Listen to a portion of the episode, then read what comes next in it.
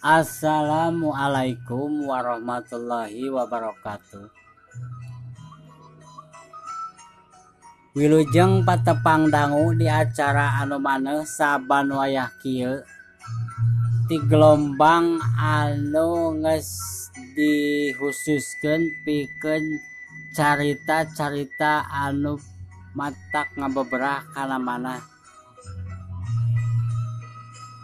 SIMkuring badai ngajejeran ieu carita carita anu aya patulapat talina jeung kahirupan manusia di alam dunia.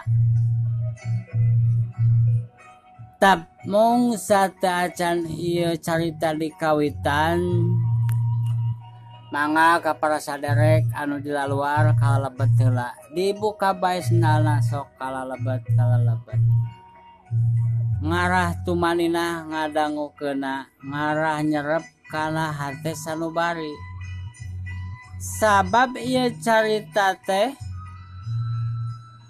nyangkut karena kehidupan palawargi sadaya.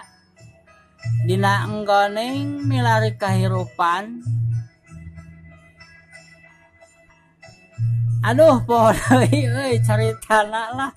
Pokoknya masuk kalau lebet weh lah pokoknya mah di lebet mah. Dek ngopi dek ngudut mangga mangga mangga mangga.